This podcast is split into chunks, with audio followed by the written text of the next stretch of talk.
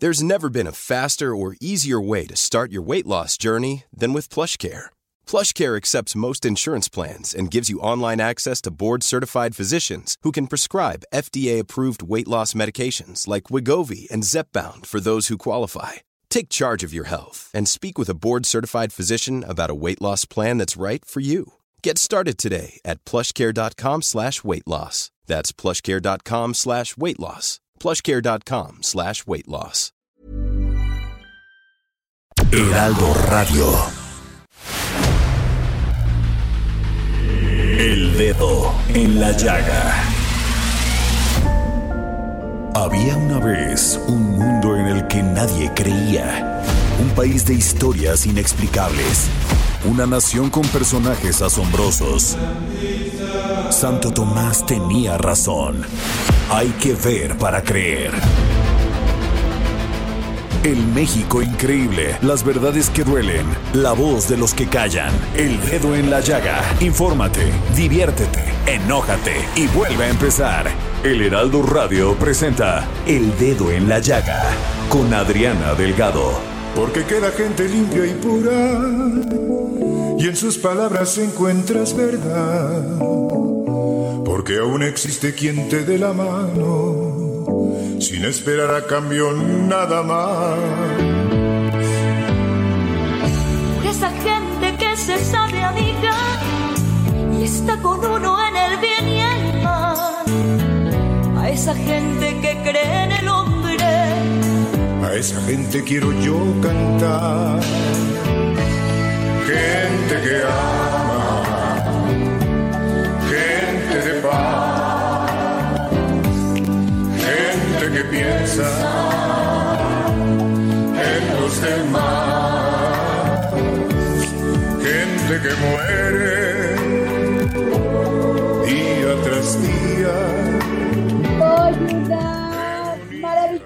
bienvenida. Hay que gozar este lunes porque empieza otra semana más donde tenemos vida, donde tenemos amor, donde tenemos tantas cosas por qué luchar, por qué reír, por qué tener fe y esperanza. Así empezamos este dedo en la llaga de este lunes 8 de febrero del 2021, ¿sí? Escuchando a Alberto Vázquez con esta maravillosa canción que se llama Gente que ama. Y cabe recordar que este tema musical originalmente fue lanzado a finales del 2017 tras los sismos ocurridos en septiembre de ese año en México. Pero sin embargo, Alberto la volvió a sacar y creo que nunca más acertada por todos estos enfermeros, enfermeras, doctores, doctoras, todo el personal. A ese ser que al que siempre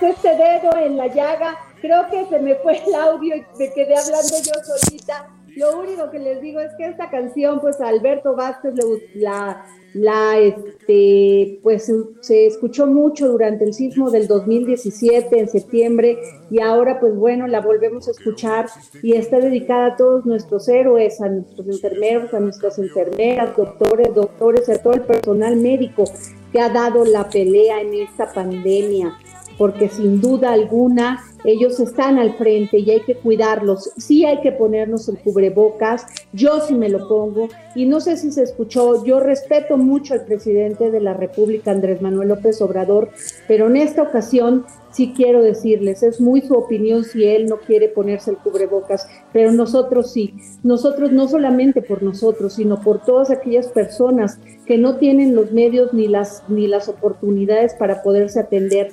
Nosotros tenemos que ser responsables para cuidar a las personas que están alrededor nuestro. Por favor, sana distancia y cubrebocas. Y nos vamos con Daniel Callejas para poner el dedo en la llaga.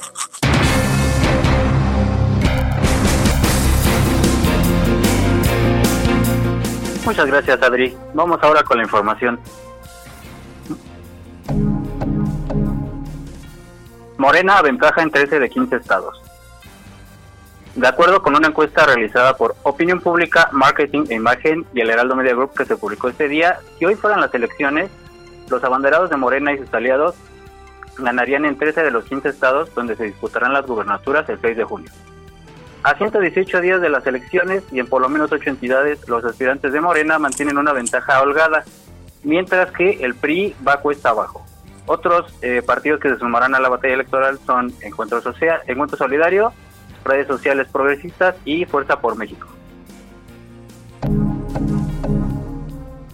Y como decías, López Obrador reapareció y dijo que no necesitaba usar cubrebocas. El presidente mencionó en su mañanera que no lo usará luego de haberse contagiado de COVID-19, ya que según sus médicos en este momento ya no contagia, pese a que el subsecretario López Gatel ha mencionado que todos lo deben usar, incluso las personas vacunadas. Añadió que tampoco se volverá una medida obligatoria en el país, al igual que el toque de queda como en otros países, por lo que seguirá siendo voluntario. Él dice que lo más importante es la libertad. Así lo dijo en su regreso. No, no, este, ahora ya, además, de acuerdo a lo que plantean los médicos, ya este, no contagio. Y respeto mucho al doctor Gatel y es un muy buen médico y ha ayudado mucho para este, conducir este proceso. Más al respecto, el Instituto Politécnico Nacional dijo que se sumará a la Estrategia Nacional de Vacunación anunció una convocatoria para que, de manera voluntaria, los estudiantes del área de ciencias médico-biológicas participen en las brigadas de vacunación. A los alumnos seleccionados se les va a proporcionar equipo de protección personal para el trabajo de campo y para quienes quieran participar el registro concluye el 25 de febrero y podrá realizarse en un formulario de inscripción. Quienes hayan cumplido con las actividades en los términos que disponga el POLI y la Secretaría de Salud recibirán una constancia por la participación en sus brigadas de vacunación. mientras que las plazas comerciales se alistan para abrir sus puertas. Luego de permanecer 53 días cerrados debido a la contingencia sanitaria, las plazas comerciales y tiendas departamentales reabrirán mañana con las medidas de salud que exige el gobierno de la Ciudad de México. Entre estas están los filtros sanitarios, toma de temperatura, gel antibacterial, uso de cubrebocas para inhibir contagios, el acceso de una persona por familia y el tiempo máximo que pueden estar son 30 minutos. Los restaurantes y área de comida rápida pueden dar servicio al aire libre o para llevar. El aforo autorizado es del 20%. Es, es toda la información, Adri. Muchas gracias. Muchísimas gracias, Daniel. Y bueno, pues, ¿qué les digo? Estoy muy feliz porque sé que anduvo, anda muy ocupada finalmente. Porque queda gente limpia y pura. Amiga, una gran amiga, una mujer que nació en Reynosa, Tamaulipas, una gran conductora, una gran periodista. Me da muchísimo gusto recibir a Mónica Garza por medio de esta línea. Mónica, ¿cómo estás? Ay, mi Adriana queridísima y admirada, qué linda presentación, muchísimas gracias. Pues cómo voy a estar muy muy contenta de poder platicar contigo y de estar por primera vez en tu espacio en el radio, que además sé que te va increíblemente bien y cómo no, si eres una mujer brillante y muy lúcida con todas tus ideas. Así que enhorabuena. Gracias. Gracias. Mira, Mónica, la verdad, eh, he aprendido de personas como tú porque la verdad te he visto tantos años trabajando, entregando tu vida, entregando tu pues alma, entregando tu fe. Oye, tú no vendes Tú no vendes piñas, querida. Oye, Moni, te, y, la verdad me encantó ver este, leer este libro de Fabulosas de Paulina Vieites, porque me parece un libro muy oportuno, muy, muy bien hecho, muy bien realizado y con mujeres con una gran profundidad. Me encantó leer toda, todo, todo tu pues, testimonio de lo que te ha sido difícil en la vida, Mónica, porque no solamente has sido pues hija, eres madre, has sido esposa, eres una impresionante amiga y sin embargo, ¿por qué nos cuesta tanto a las mujeres, Mónica, salir adelante? ¿Por qué siempre tenemos culpa de quién somos, de si somos mujeres talentosas, inteligentes? Siempre andamos acarreando como esa culpa traspa, este, escondida, invisible, pero que ahí está. Y sin embargo, mujeres con el carácter como tú, tenemos que tener carácter, decisión para salir adelante y entonces dicen, no, porque es una mujer dura, es una mujer inflexible, es una mujer que arrasa. ¿Qué me puedes decir, Mónica? Pues fuimos así porque somos así porque así fuimos educadas. Eh, la mujer mexicana no es una mujer que está educada para ser la que sí para ser la cabeza de familia, pero no para que el resto del mundo se lo reconozca como tal. Siempre habrá un hombre que se cuelgue esa medalla. Y así te educó tu mamá, y así y así educó a, tu mamá tu abuela, y así ha sido el desarrollo de este país, de casi todos los países en América Latina y de la mayoría en el mundo.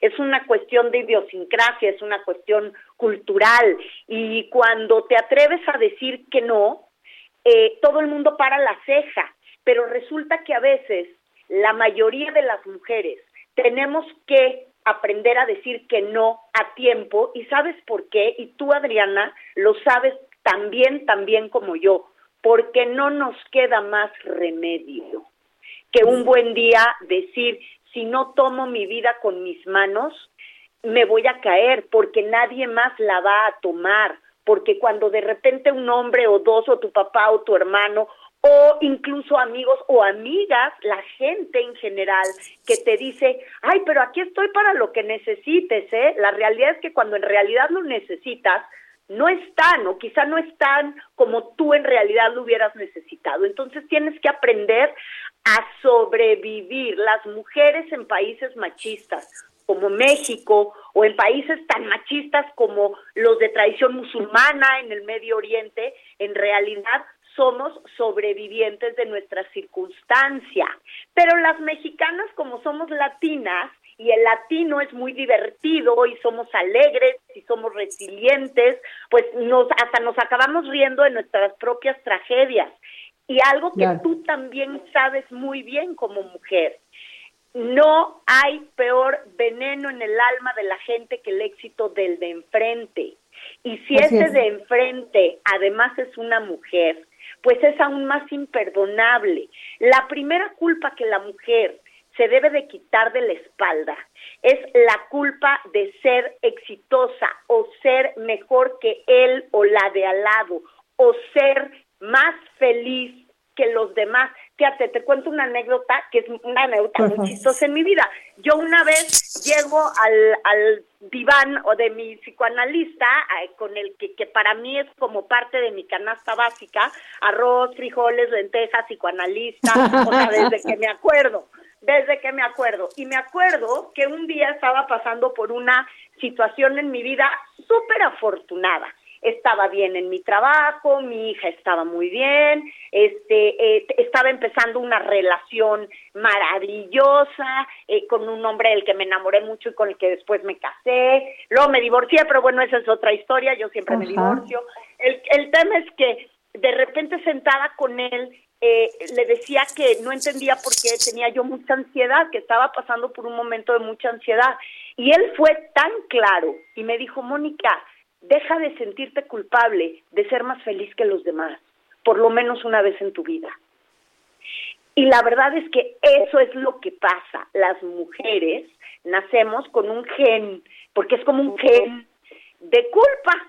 O sea, somos culpígenas, casi es como de género. Y esto de ser multitask, que tú me dices a mí es que haces muchísimas cosas, me lo dices tú a mí que te he visto en tu trabajo, en tu oficina, sin parar de sol a sol, pero de sol a sol literal, o sea, yo a Adriana Delgado la he visto entrar a un evento a las 7 de la mañana y salir a las 7 de la mañana del día siguiente porque ya toque el siguiente evento y había que preparar toda la noche. Bueno, ese es otro gen de las mujeres, el, el multitask. Y hoy el gran reto que tenemos es acostumbrar no a los hombres, porque una, una cuestión feminista o una defensa de los derechos de la mujer no es una guerra en contra de los hombres, no, es una lucha porque todos entendamos que somos iguales seres humanos, con igualdad de derechos, con igualdad de capacidades, y que no tenemos que estar rompiéndonos eh, a codazos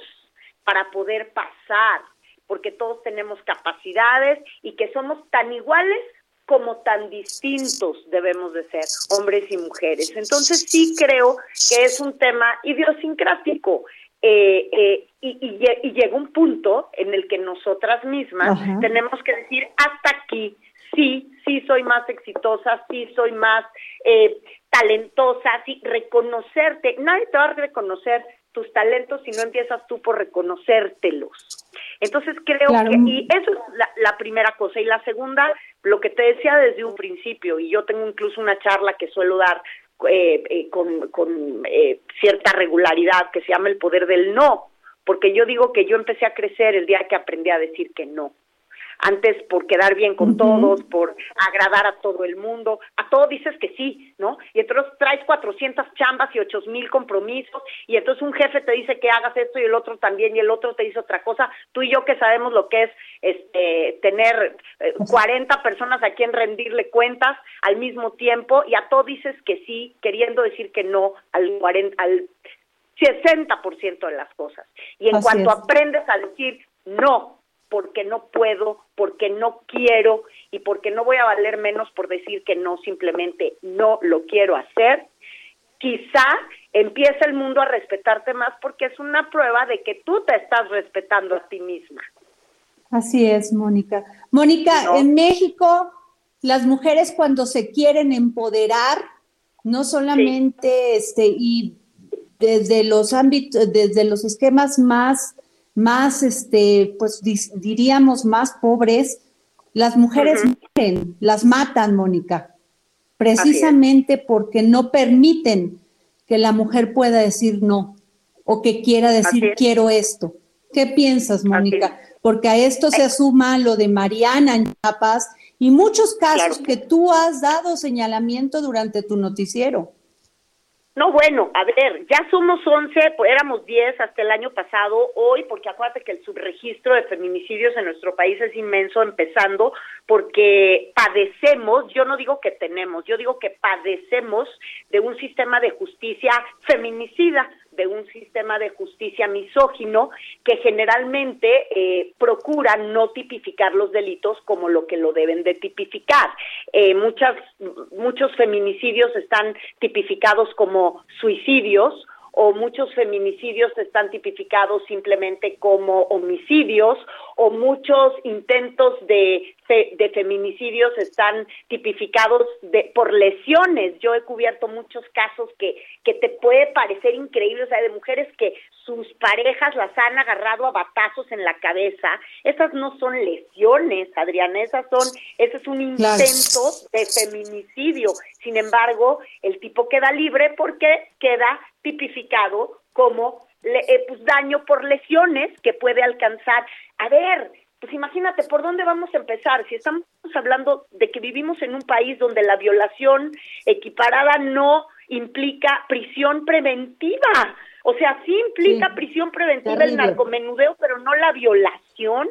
O sea, eh, es decir, tenemos, como yo te decía, que estarnos abriendo paso a codazos desde lo más elemental, que es la justicia. Y, y porque además también tenemos un problema muy grave.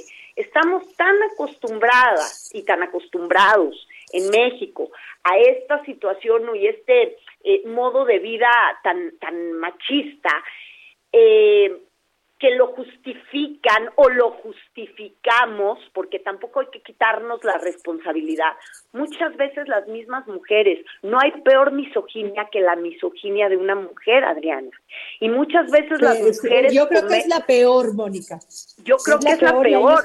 y ahí están los resultados de lo que ha pasado últimamente en este país, por lo menos este fin de semana, ¿no? E, exactamente, así es. Y sabes qué es lo más grave? Que muchas veces las mujeres cometen o cometemos actos eh, de misoginia porque ni siquiera sabemos que los estamos cometiendo. Eh, seguimos sin atender con claridad lo que es eh, la violencia de género porque ni siquiera la conocemos en sus manifestaciones más sutiles, ¿no? Eh, por eso es tan importante eh, la información y por eso este, este caso de Mariana que mencionas, como el caso de María Elena Ríos en Oaxaca, como el caso de Mara en Puebla, como el caso de tantas mujeres, es una cadena de hechos, cohechos y colusiones de hombres y mujeres para que la justicia sobre un acto de violencia contra una mujer no llegue a buen puerto, ¿no? Claro, no, bueno, y ahí están los casos, si bien lo dices. Mónica, ¿qué ha sido para ti esta, este libro de Paulina Vieites, donde la verdad me encantó descubrirte platicando de una manera muy natural lo que has tenido que vivir? Y no es el primer libro que donde participas ni la primera entrevista que participas, pero esta yo sentía una Mónica mucho más eh, muy clara, muy ya, o sea, sí está y sigo para adelante, no me detengo. Pues mira, lo primero que te tengo que decir es que Paulina Vieites, que es la autora de Fabulosas, este libro de editorial Océano, es una gran entrevistadora. Primera cosa. Segunda cosa, es una mujer muy empática que a su vez es una guerrera como lo eres tú, como lo soy yo, y que tiene su propia historia y que genera una empatía muy particular con cada una de las mujeres que entrevistó para este libro, que a mí lo que más me gustó, porque yo antes de aceptar entrar en el proyecto, me senté con Paulina, nos fuimos a comer a un restaurante allí en Polanco, nunca se me va a olvidar, porque además fue una tarde muy larga donde platicamos muchas cosas. Eh, yo quería como ver como por dónde pensaba llevar el libro y las historias.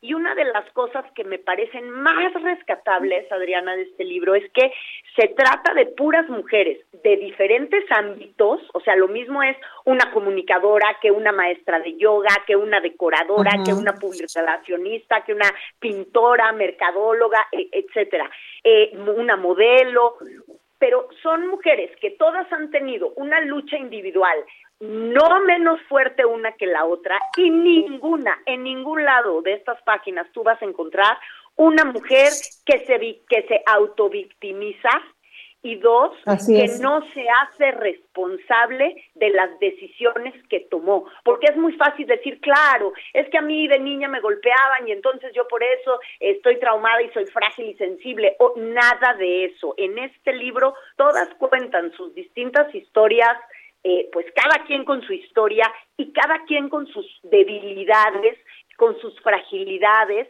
pero también con sus errores reconocidos, tomando acción sobre las consecuencias de estos errores. Y creo que eso, o sea, ese, ese tipo de lugares, o sea, este, este tipo de proyectos, creo que es uno de esos sitios donde dices, ahí sí quiero estar.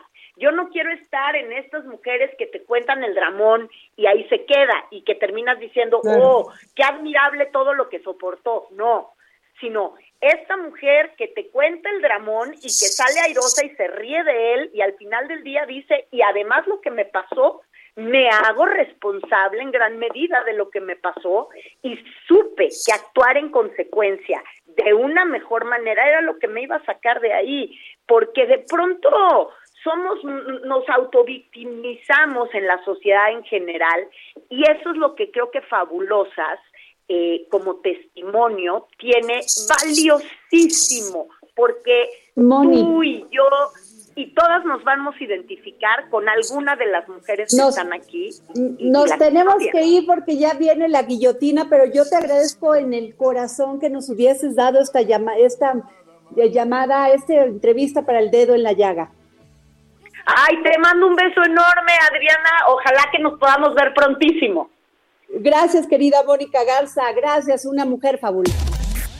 Sigue a Adriana Delgado en su cuenta de Twitter arroba Adri Delgado Ruiz. Además, te invitamos a enviar tus opiniones y comentarios en texto o por mensaje de audio a través de WhatsApp al 55 2544 3334. Y si quieres escuchar El Dedo en la Llaga de El Heraldo Radio, en cualquier momento y donde quiera que te encuentres, descarga el podcast disponible en Spotify y iTunes. Heraldo Radio.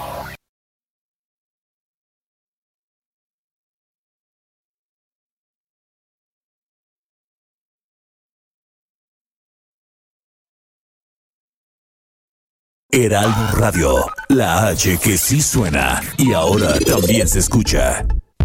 Sigue a Adriana Delgado en su cuenta de Twitter en arroba Adri Delgado Ruiz. Y envíanos tus comentarios vía WhatsApp al 55 25 44 33 34 o 55 25 02 21 04.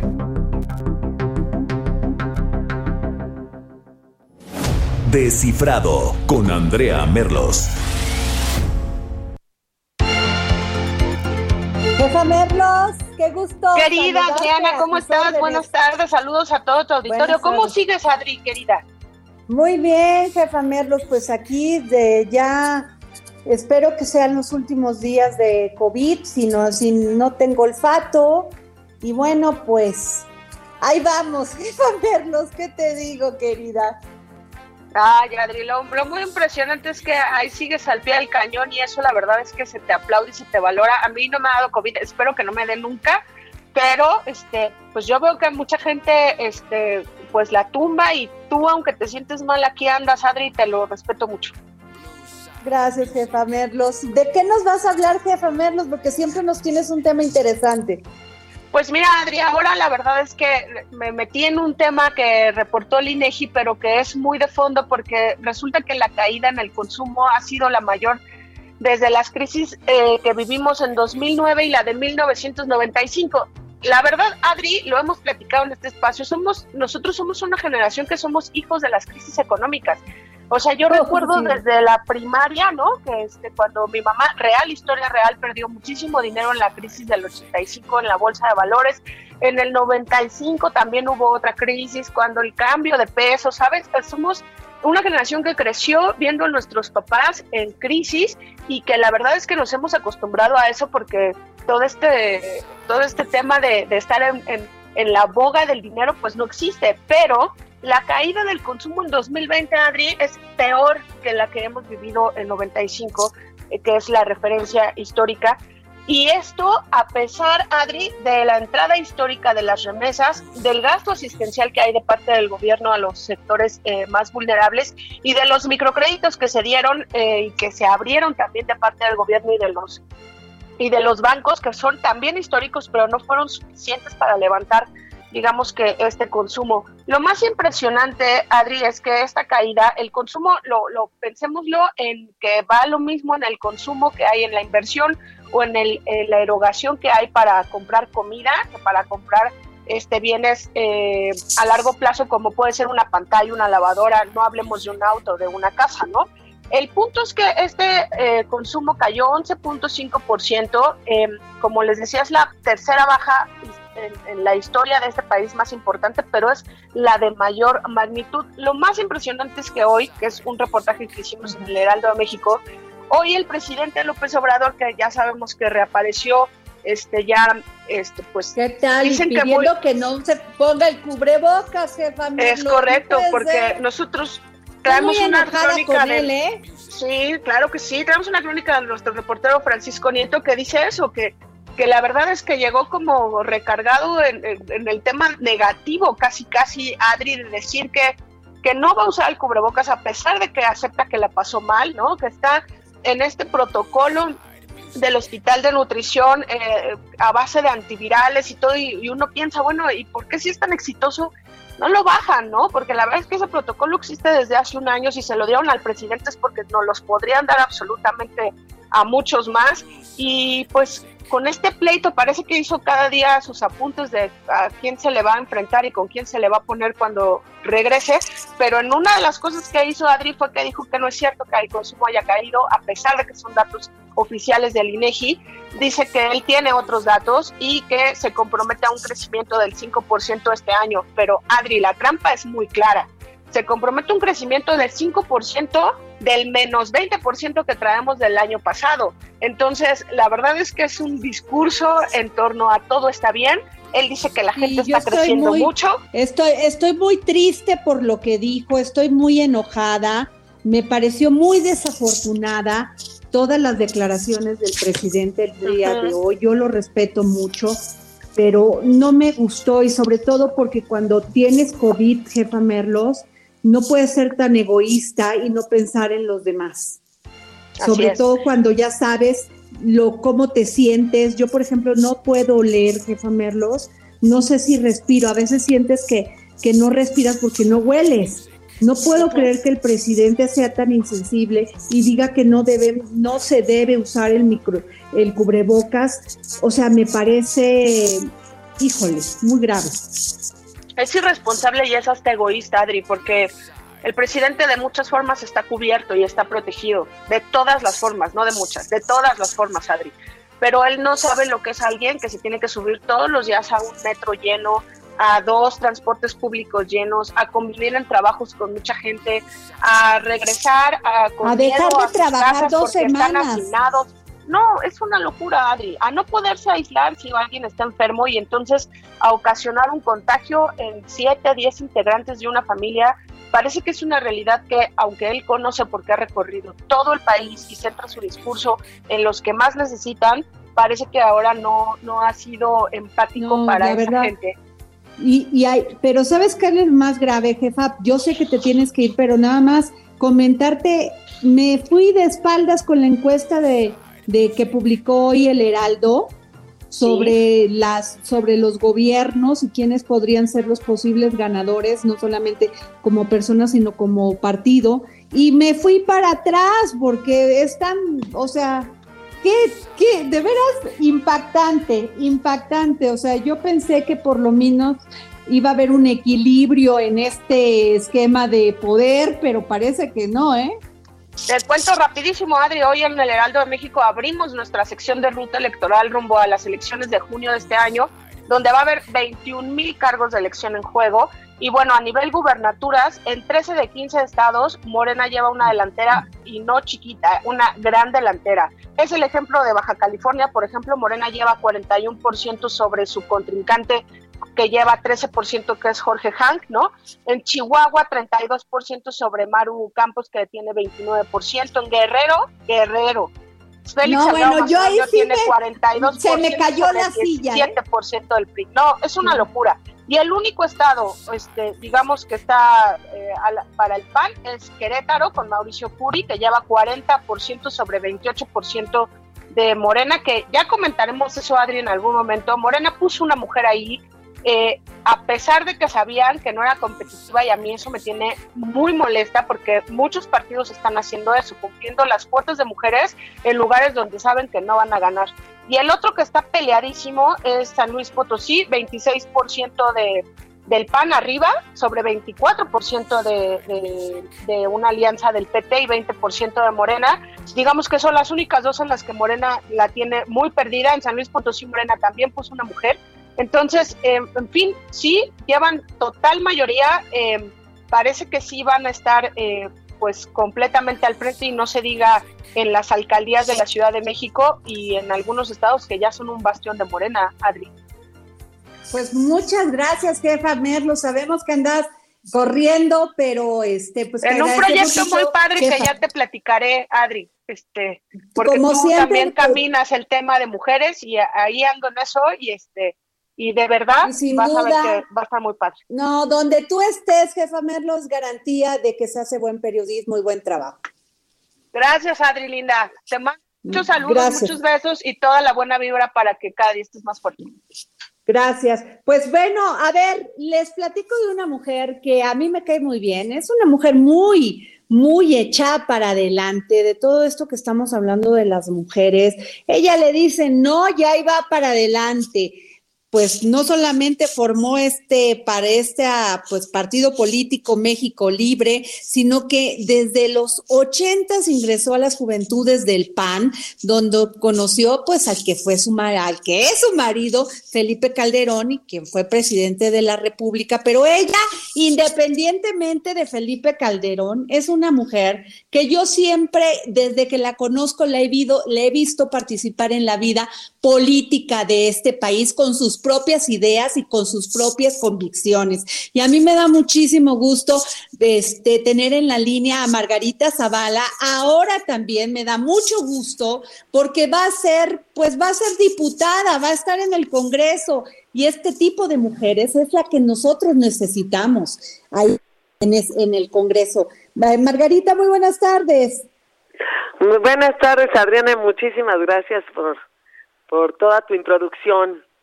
Te lo agradezco. No, pues a ver, pues, Margarita, tú has luchado mucho. Lo que pasa es que en este país, o sea, siempre creen que es eh, tal y tal de. No, tú has trabajado política, no, o sea, en la política durante muchos años, has una, has sido, eres una mujer de ideas, de pensamientos claros sobre cómo se debe dirigir este país, y esa es la verdad.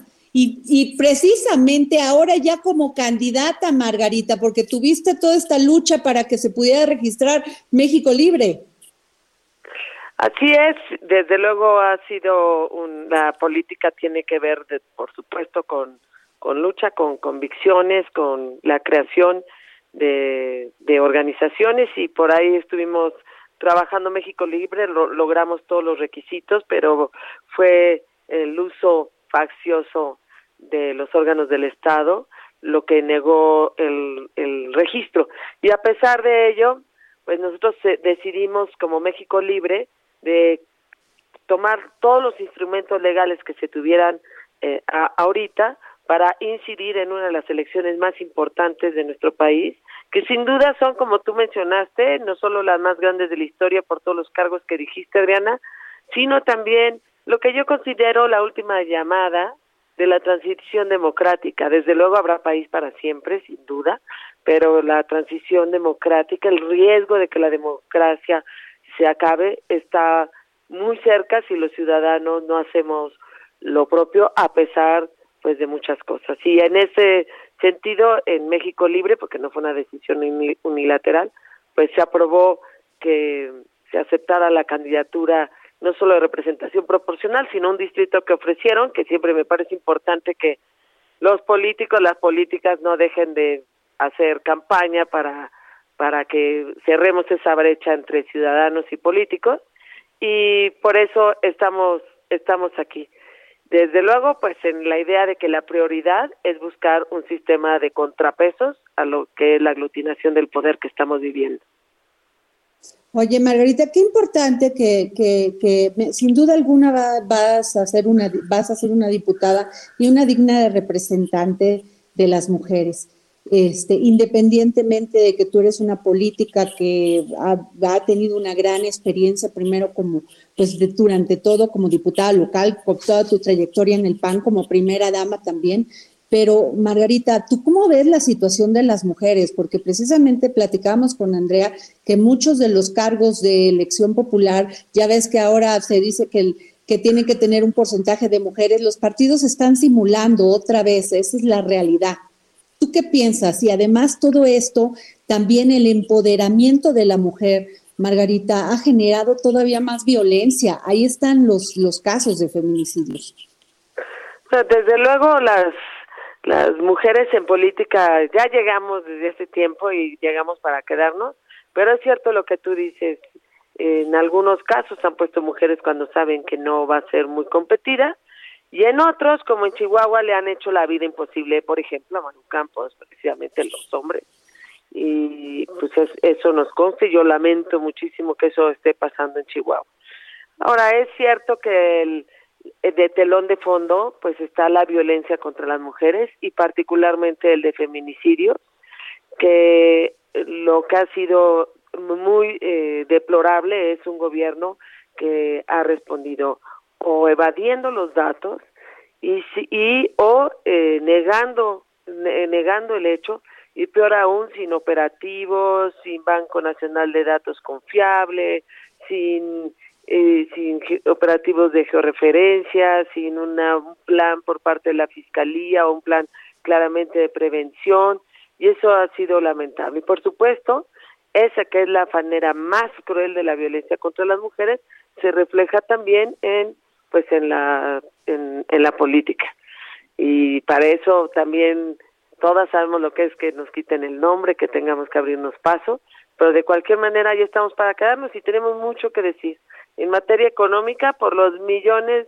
de mexicanos y mexicanas que están pasando pues de un nivel medio a un nivel eh, a pobreza precisamente por la falta de planeación de este gobierno respecto a la crisis económica que ya venía pero como de, venían ahorita te estaban comentando pues también la falta de planeación para generar empleo ha sido un desastre entonces es una economía que sabemos muy bien las mujeres de la importancia de la solidaridad, pero hoy ni solidaria ni competitiva y mucho menos eh, ha sido sustentable. Y en términos también de salud, si algo, si alguien está también sufriendo como víctimas de esta ineptitud, es eh, en materia de salud, toda la pandemia, todo lo del COVID, pues se está llenando de dolor a las familias que todavía no nos damos cuenta de la dimensión.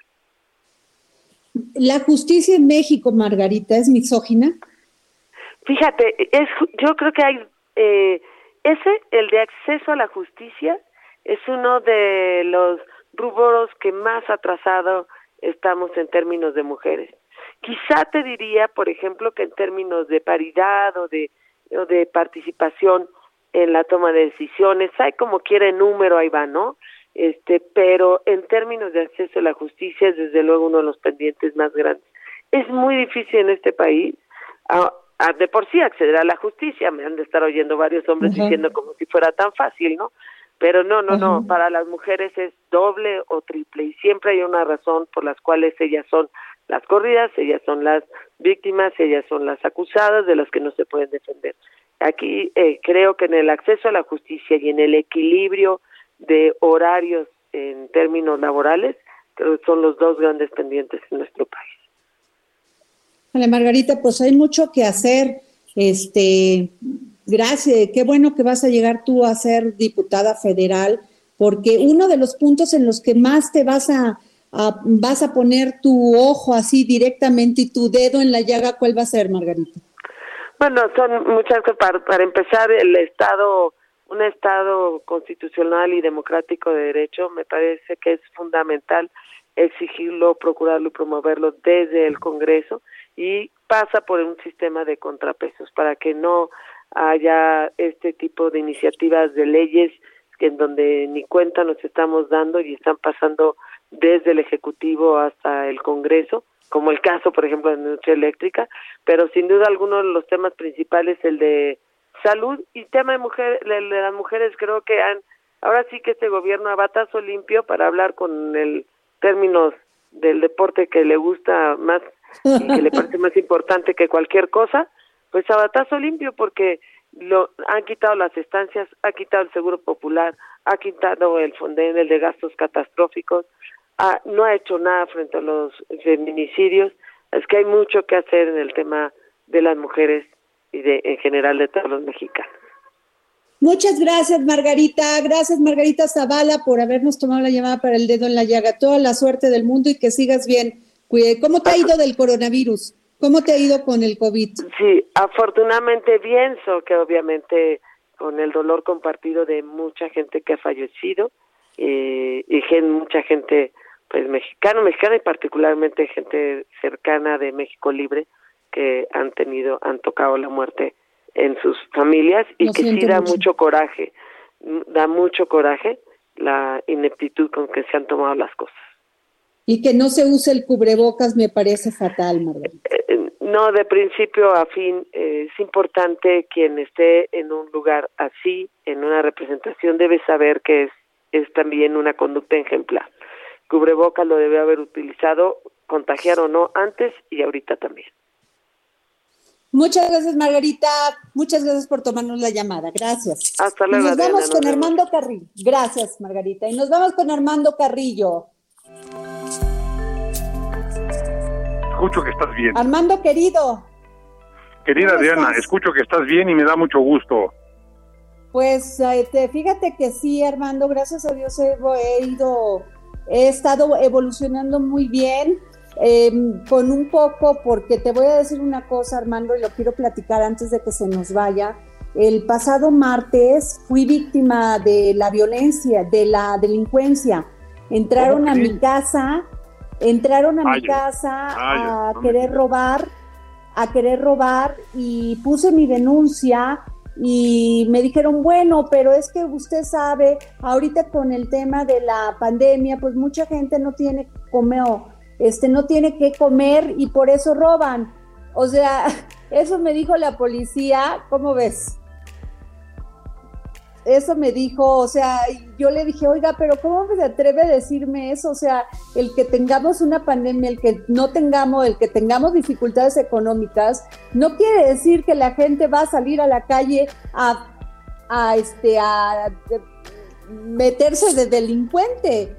O sea, ahí me di cuenta, Armando, no solamente lo susceptible lo vulnerables que estamos, no solamente en la pandemia en cuanto a nuestra salud, sino también que estamos a merced de la delincuencia y la y, el, y las y las autoridades este pues no hacen nada, no hacen nada, simplemente ya somos cifras, porque además el llamado lo hizo una mujer Armando, lo mínimo que yo hubiese esperado era que hubieran hecho una, una, este, pues tomar un poco más de atención que estaban dos mujeres y que estaban haciendo la denuncia. No, entonces ahí me explico todo el, todo el tema de feminicidios, este, Armando.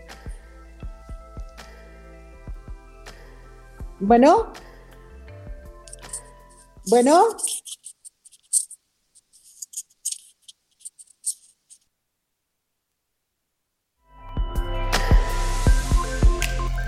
¿No? Adriana. Sí, me escuchaste todo lo que te dije porque nomás escuchaba la musiquita y no me avisaban, ¿sí? Mira, lo escuché perfecto y me dejas con la boca abierta y con y, con una impotencia terrible porque mira, los temas que platicabas con Margarita Zavala son para que todos estemos eh, pues inconformes, pero con este este caso particular tuyo que platicas, pues peor porque eres una persona conocida, querida, que no se explica uno cómo le puede pasar algo así y cómo es. Pero, pero la respuesta, la respuesta de las autoridades, Armando, fue muy misógina.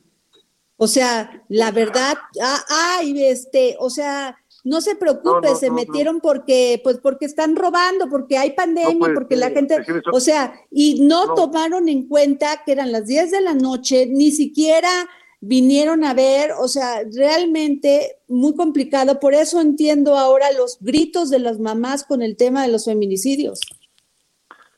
Pues en, esa selva estamos viviendo. Pero por favor dime, Armando, querido, ya te interrumpí. No, no, no, qué bueno que nos, que nos cuentas pues para estar al pendiente y para levantar esa denuncia a favor tuyo.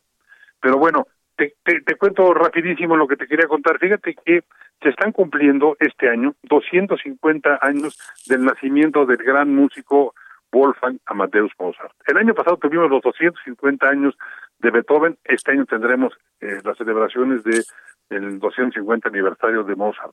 Es maravilloso que uno con otro, porque así así así fueron sus cumpleaños, digamos, eh, pues se celebren. Este año serán celebraciones en todo el mundo durante todo el año por este feliz acontecimiento. Te cuento también que pues estaba muy entusiasmado, lo que pasa es que me bajaste el ánimo con lo que me contaste, porque fíjate que veo que la cartelera de nuestra televisión eh, en, redes está muy activa. Las, las, las, organizaciones como el Colegio Nacional están muy activos con sus cosas que están promoviendo y transmitiendo gratuitamente en las redes sociales, por lo que yo les recomiendo que se metan ahí. Es de veras impresionante las cosas que están haciendo, los programas que están promoviendo, eh, ante la nueva realidad, eh, hablemos de cultura ecológica, por ejemplo, en, en, estas eh, en estos canales de YouTube del Colegio Nacional, me parece importantísimo los ver. Y otra cosa que me pareció pues muy de llamar la atención es que a partir del próximo día 15 se estrenarán más de 60 programas de diferentes series en, en la televisión pública mexicana que está en este caso representada en, para sus producciones por el canal de Congreso. Son muchas series que están, produciendo y que me parece maravilloso que estén activos porque, pues, qué bueno que hay alguien que sí esté haciendo su trabajo. Eh, hablamos de, de, muchos problemas, pero pues cuando hay alguien que sí hace, sí hace las cosas y las hace bien, como esta gente del canal de Congreso que se pone a trabajar, hace televisión pública, hace televisión pues me parece que hay que hay que poner el dedo en la llaga para decir que muchos no, pero algunos que otros sí. Muchas gracias, querido Armando. La verdad, como siempre, es un placer escucharte. Gracias, querido amigo. Oye, cuídate mucho, Adriana, por favor, te lo pido. El Heraldo Radio presentó El Dedo en la Llaga con Adriana Delgado. Heraldo Radio. Hey, folks, I'm Mark Marin from the WTF Podcast, and this episode is brought to you by Kleenex Ultra Soft Tissues your ally to help tackle your allergy symptoms this season. I love the change of seasons, but nobody loves pollen and all those other things floating in the air that make you sneeze during this nice weather. Kleenex Ultra Soft tissues are hypoallergenic and allergist approved. So fight back against watery eyes and runny noses without worrying about irritating your skin. For this allergy season, grab Kleenex and face allergies head on.